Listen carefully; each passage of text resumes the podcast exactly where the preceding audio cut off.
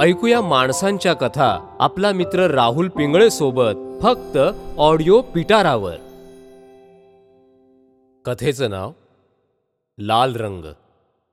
लेखक आणि सादर करते राहुल रमाकांत पिंगळे. पेशाने वकील जरी असलो तरी मला चित्रांच्या प्रदर्शनाला जाऊन विविध रंगछटांमधून चितारलेलं वेगळं विश्व पाहायला खूप आवडतं. त्या दिवशी जरा लगबगीनच मी प्रदर्शनाला गेलो कारण शेवटचा दिवस होता. बऱ्यापैकी गर्दी होती. त्या गर्दीतही मी माझ्या आवडत्या चित्रकारांच्या कलाविष्कारात हरवून गेलो. त्यातही नेहमीप्रमाणे माझ्या सगळ्यात आवडत्या चित्रकाराच्या चित्रांसमोर मी बराच वेळ उभा होतो. लाल रंगांच्या त्या कलाविष्कारात रंगून गेलो होतो. मनातल्या मनात त्या चित्रकाराची कधीतरी भेट व्हावी असं सारखं वाटत होतं. तेवढ्यात कोणीतरी माझी ध्यानधारणा पाठीवर हात ठेवून भंग केली. मी थोडासा नाराज झालो. एवढं काय पाहतं या चित्रात? त्या व्यक्तीने विचारलं. माझ्या आवडत्या चित्रकाराचं चित्र आहे. खास करून दरवेळेला लाल रंगाच्या विविध आविष्कारांची उधळण तो कशी काय करतो ते पाहावंसं वाटतं म्हणून मी वेळ काढून येतो. तुम्हाला नाही जाणवलं का या चित्रातली रंगसंगती? ती व्यक्ती नुसती हसली.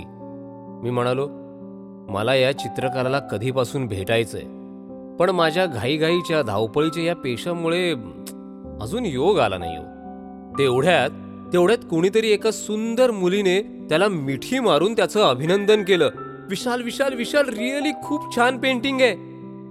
मी आ वासून त्या व्यक्तीकडे नुसता पाहत राहिलो. तोही माझ्याकडे बघून हसला. ती मुलगी कॉफी शॉपमध्ये त्याची वाट बघते असं सांगून निघून गेली. ज्या विशाल जाधव नावाच्या चित्रकाराच्या भेटीसाठी आपण आसुसलेलो होतो तो साक्षात समोर होता. एकदम लॉटरी लागल्यासारखं वाटलं मला. मी त्याच्याकडे त्याच्या पायापासून डोक्याच्या केसांपर्यंत नेहाळून पाहायला लागलो. विशाल नाव धारण केलेला हा माणूस शरीर यष्टीने एकदम सडपातळ होता. दाढी वाढलेली केसांचं मायाजाल कपाळ कान डोळ्यांवरून कसंही पसरलेलं होतं. अंगात विविध रंगांची उधळण असलेला झब्बा पायामध्ये एकदम वेगळ्याच प्रकारची चप्पल. खरं तर त्याच्या या वेशभूषेवरून मी ओळखायला हवं होतं की हा चित्रकारच असावा. पण काय करणार? सतत गुन्हेगारांचे चेहरे डोळ्यांसमोर पाहायच्या सवयीमुळे माझ्या मेंदूचं वन वे ट्रॅफिक जाम झालाय. O mister hello? हॅलो. विशालने जरा त्याच्या तब्येतीपेक्षा थोडा जास्त आवाज लावून माझं निरीक्षण थांबवलं. खरं तर मला जाग केलं. हां?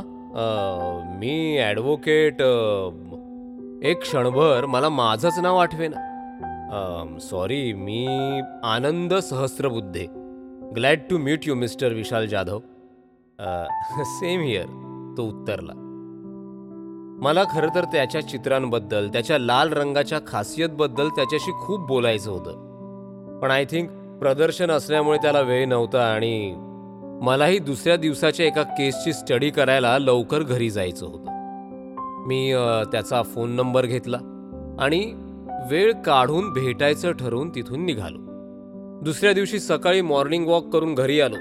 रोज सकाळी बातम्या बघून दिवसाची सुरुवात करतो. काय करणार? अहो रोज एवढे गुन्हे घडत असतात. टीव्ही लावला आणि मी बसल्या जागीच हादरलो. ब्रेकिंग न्यूज होती. चित्रकार विशाल जाधव यांनी आपल्या प्रेयसीची निर्गुण हत्या केली. त्यांच्या राहत्या घरी विशाल जाधवांनी हत्येनंतर स्वतः पोलिसांना फोन करून स्वतःला अटक करून घेतली. माझा माझ्या डोळ्यांवर माझ्या कानांवर विश्वासच बसत नव्हता. काल संध्याकाळी ज्या आपल्या आवडत्या चित्रकारासोबत आपण पहिल्यांदा संवाद साधला तो आज असा माझ्या डोक्यात वकील असल्यामुळे जरा जास्तच जोरात विचारांचं चक्र फिरू लागलं. त्याने असं का केलं असेल? कोर्टात केस लढवत असताना तेच तेच विचार येत होते सारखे. शेवटी कामकाज एकदाचं संपल्यानंतर मला राहावे ना. माझी पावलं आपोआप त्याला ज्या पोलीस स्टेशनमध्ये ठेवलं होतं तिकडे वळली. अर्थात तिथले पोलीस मी सरकारी वकील असल्यामुळे माझ्या परिचयाचे होते. त्यांनी मला विशालला भेटण्याची परवानगी दिली. विशाल हरवलेल्या नजरेने कुठेतरी एकटक बघत बसला होता. यावेळी मी त्याच्या पाठीवर हात ठेवून त्याची तंद्री मोडली. त्याच्या डोळ्यात एकाच वेळी दुःख राग दिसेल असं मला वाटलं होतं. पण त्याचे डोळे निर्विकार निस्तेज झाले होते. आपली दुसरी भेट ही इथे अशी होईल असं मला स्वप्नातही वाटलं नव्हतं. या माझ्या प्रतिक्रियेवर तो त्या दिवशी सारखंच मंद हसला. पण यावेळी ते हसणं खिन्नतेने भरलेलं होतं. त्याची ही खिन्नता आम्हाला उलगडायची होती. हे बघ मन मोकळं करून बोल. तू हे असं का केलंस? मला सांग तू हा खून का केलास? प्रियंकाने प्रियंकाने माझ्याशी लग्न करायला नकार दिला म्हणून. गेली पाच वर्ष आमचं अफेअर होतं. पण फक्त तिच्या घरच्यांना एका अनाथ मुलाला मुलगी देणं मान्य नव्हतं. म्हणून म्हणून तिने ऐनी वेळी मला नकार दिला. त्याचा त्याचा मला प्रचंड राग आला आणि मी आता मात्र विशालच्या डोळ्यातून घळाघळा पाणी वाहू लागलं. त्याला सावरत मला आता त्याच्या आयुष्याबद्दल जाणून घ्यायचं होतं. कारण एखादा मनस्वी कलाकार असा कोणाचा पटकन उगाच खून करण्यापर्यंत पाऊल कसा काय उचलेल? हळूहळू मी विशालला बोलतं केलं. त्याच्या आयुष्याचा पट माझ्या डोळ्यांसमोर उलगडायला लागला. कचराकुंडीत फेकून दिलेल्या या अनाथ मुलाला अनाथ आश्रमात विशाल नाव मिळालं. आपण अनाथ आहोत ही सल लहानपणापासूनच. त्याला टोचत होती कायमची. सगळीकडे त्याच्या या अनाथपणाची जाणीव त्याला व्हायची. अगदी शाळेपासून ते कॉलेज विश्वापर्यंत. त्यामुळे हळूहळू त्याचा स्वभाव एकलकोंडा झाला. आणि ते एकटंपण त्याने चित्रांमध्ये झोकून दिलं. आपल्यावरचा अन्याय आणि आजूबाजूच्या रोज घडणाऱ्या घटना यामुळे त्याचा समाजव्यवस्थेवरचा राग वाढतच गेला आणि मग तो त्याच्या चित्रांच्या रूपातून व्यक्त होत गेला. लाल रंग त्याला जास्त जवळचा वाटू लागला आणि मग म्हणूनच त्याची चित्र लाल रंगाच्या आविष्काराने रंगायला लागली. पुरेसं आर्थिक पाठबळ नसल्यामुळे त्याला चित्रांच्या प्रदर्शनासाठी खूप संघर्ष करावा लागला. त्याच्या आवडत्या कला महाविद्यालयात त्याला ॲडमिशन नाही मिळू शकली. फक्त आर्थिक परिस्थितीमुळे. त्याचा व्यवस्थेवरचा राग आणखीन वाढला. पण तो हिंमत हरला नाही. त्याने पोस्टर रंगवणं भिंतीवरचे पोस्टर रंगवणं अशी छोटी छोटी कामं करून पैसे जमा केले. पण कुणापुढेही हात पसरले नाहीत. आणि मग स्वतःचं पहिलं प्रदर्शन भरवलं. त्याला थोडासाच प्रतिसाद मिळाला. पण त्याच्या चित्रकार म्हणून आयुष्याची सुरुवात झाली. अनाथ आश्रमातून बाहेर पडून एका छोट्याशा खोलीत भाड्याने त्याने आपल्या चित्रांसोबत संसार थाटला. त्याच्या चित्रांना पुढच्या दोन प्रदर्शनात चांगली मागणी मिळाली आणि तिथेच प्रियंकाने त्याची चित्र पाहून त्याला मागणी घातली. एकटेपणात गुंतून गेलेला बुडून गेलेला विशाल प्रेम या भावनेशी एकदम अनोळखी होता. अपरिचित होता. पण मग प्रियांकाने आपल्या प्रेमाने त्याच्या आयुष्यात आणि मग त्याच्या चित्रांमध्ये रंग भरायला सुरुवात केली. प्रियांकाने विशालच्या आयुष्यात नवचैतन्य आणलं. प्रियांकाच्या प्रेमामुळे विशालमधला राग हळूहळू नाहीसा होत गेला दबत गेला. त्याच्या लाल रंगाच्या चित्रांमधून आता प्रेमाची सुद्धा उधळण होऊ लागली. प्रियंकाचा सहवास आणि चित्रांचं विश्व हेच विशालचं आयुष्य झालं. प्रेमाचं रूपांतर लग्नात होणार आपलं एकटेपण संपणार या आनंदात विशालने एका बिल्डिंगमध्ये भाड्याने फ्लॅट घेतला आणि थेट जाऊन तिच्या आईबाबांना भेटला. त्याच्या चित्रांचं तोंड भरून कौतुक करणारे आईबाबा आपल्याला स्वीकारतील का हा प्रश्न सतत विशालच्या डोक्यात होता.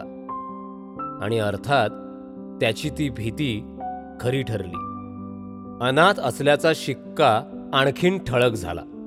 स्वतःला फॉरवर्ड म्हणणाऱ्या प्रियंकाच्या आईबाबांनी त्यांच्या प्रेमाला नकार देऊन ते किती फॉरवर्ड आहेत हे दाखवून दिलं. यातून सुद्धा मार्ग निघेल. मार्ग आपण काढूया. या विश्वासावर प्रियांका आणि विशाल आईबाबांचं मन वळवण्याचा प्रयत्न करत राहिले. पण त्या दिवशी म्हणजेच काल प्रियंकाने प्रदर्शनानंतर भेटल्यावर मोठा बॉम्बच टाकला. तिच्या आईबाबांनी तिचं लग्न ठरवून टाकलं होतं. हे सांगताना तो जरा थांबला. मला कालचा दिवस आठवला. आपल्यासमोर विशालला मिठी मारलेली सुंदर तरुणी म्हणजे ती प्रियांकाच होती. पण मग तिचा खून करेपर्यंत तू माझ्या वाक्याला मी पूर्णविराम देण्याआधीच विशाल सांगू लागला. प्रियंकाने सांगितल्यावर विशाल तिच्यासोबत तडक तिच्या आईबाबांना भेटायला गेला. तिच्या आईबाबांनी त्याचं काहीही ऐकून घेतलं नाही. त्यांनी त्याच्या अनाथ असण्यावरून त्याचा खूप अपमान केला. विशालने स्वतःला शांत करत त्यांना परत परत समजावण्याचा खूप प्रयत्न केला पण उपयोग शून्य. प्रियंका मात्र काहीच बोलू शकली नाही. कारण विशालवरच्या प्रेमापोटी ती आईबाबांना सोडू शकत नव्हती. काय करणार? एकुलती एक होती ना? विशाल प्रचंड रागात त्यांच्या घराबाहेर पडला. तो तिच्याकडे न बघताच निघून गेला. आपल्या फ्लॅटवर आल्यावर त्याने आपली चित्र फाडायला सुरुवात केली. काही केल्या त्याचा राग शांत होत नव्हता. इकडे प्रियंकाला विशाल स्वतःचं काहीतरी बरं वाईट करून घेईल अशी भीती वाटायला लागली होती. विशालचा राग इतका अनावर झाला की त्याने स्वतःलाच थोबाडीत मारायला सुरुवात केली. तेवढ्यात दारावरची बेल वाजली. रागाच्या भरात विशालने दरवाजा उघडला. समोर प्रियंका होती. तिला पाहिल्यानंतर विशालचा ज्वालामुखी आणखीनच भडकला. त्याने जोरात तिला आत खेचलं दरवाजा लावला आणि ती काही बोलायच्या आतच खाली पडलेल्या ज्या चाकूने त्याने चित्र फाडली होती त्यानेच तिच्या अंगावर वार करायला सुरुवात केली. प्रियंका काहीच प्रतिकार करू शकली नाही. ती कोसळली. चित्रातला लाल रंग आणि तिच्या रक्ताचा रंग आता एकत्र झाला होता. तिच्या तोंडातून फक्त काही शब्द आले विशाल मी तुझ्या सोबत आणि ती गतप्राण झाली. पाच दहा मिनिटांनी विशाल भानावर आला आणि भानावर आल्यानंतर आपण काय केलं याची जाणीव त्याला झाली. त्याने ताबडतोब पोलिसांना फोन केला. पोलीस आले. त्याला घेऊन जात असताना विशालची नजर दरवाजा बाहेर गेली. आणि तिथे प्रियंकाची बॅग विशालला दिसली. म्हणजे प्रियंका आपल्यासोबत आता मात्र विशाल ढसाढसा रडायला लागला. त्याला सावरताना त्याच्या अश्रूंनी माझं शर्ट आणि माझं मन दोन्ही चिंब झाले होते. त्याला काय आणि कसा आधार द्यावा हे एक वकील असूनही मला समजेना. त्याच्या भावनांच्या महापुरात आपण वकील असूनही बुडालोय हे मला जाणवायला लागलं. वकील हा सुद्धा एक माणूस असतो हे मला स्वतःला पटलं. माझ्या एका आवडत्या कलाकाराला चित्रकाराला मी या अवस्थेत बघत होतो पण मी काहीही करू शकत नव्हतो. तेवढ्यात हवालदार साहेबांनी वेळेची जाणीव करून दिली. मी सावरतो ना सावरतो तोच माझ्या मोबाईलची रिंग वाजली. मी फोन घेतला आणि नुसतं ओके म्हटलं. फोन ठेवला. विशालकडे पाहिलं. विशाल मला तुझी केस सरकारी वकील म्हणून तुझ्या विरुद्ध लढावी लागणार आहे. आता तोच फोन होता. हे सांगत असताना माझं मन माझं शरीर ढासळल्यासारखं झालं होतं. पण विशाल पुन्हा मंद हसला. मला मला फाशी होईल एवढं बघा. आणि मग पुन्हा हरवलेल्या नजरेत दुसरीकडे बघायला लागला. पोलीस स्टेशनमधून बाहेर पडलो आणि to be or not to be अशी अवस्था झाली माझी. या कलाविष्काराच्या अनोख्या कलाकाराला काही होऊ नये असं एक मन सांगत होतं आणि दुसरं मन आठवण करून देत होतं कर्तव्याची माझ्या कर्तव्याची. कलाकार चित्रकार असला तरी तो आता एक खुनी होता गुन्हेगार होता. मनातल्या या द्वंद्वाबरोबर लढाई करत तसाच मी घरी परतलो. डोअरबेल वाजवली. दरवाजा उघडला गेला. माझी छोटी पिंकी धावतच मला बिलगली. तिने लाल रंगाने रंगवलेलं चित्र माझ्यासमोर धरलं. पण अनावधानाने मी ते चित्र पटकन बाजूला फेकलं. काय माहीत मला काय झालं होतं? पण त्या चित्रातल्या लाल रंगाने मी इतका वेळ मनात दाबून धरलेल्या भावनांना वाट करून दिली. त्या चित्रातल्या लाल रंगाने माझे डोळे चिंब भिजले. वकिलीच्या पेशात हरवून गेलेला मी एक माणूसही आहे हे आता मला जाणवत होतं. अशाच इंटरेस्टिंग ऑडिओ स्टोरीज आणि पॉडकास्ट ऐकण्यासाठी ऐकत रहा ऑडिओ पिटारा ऑडिओ पिटारा सुनना जरूरी है.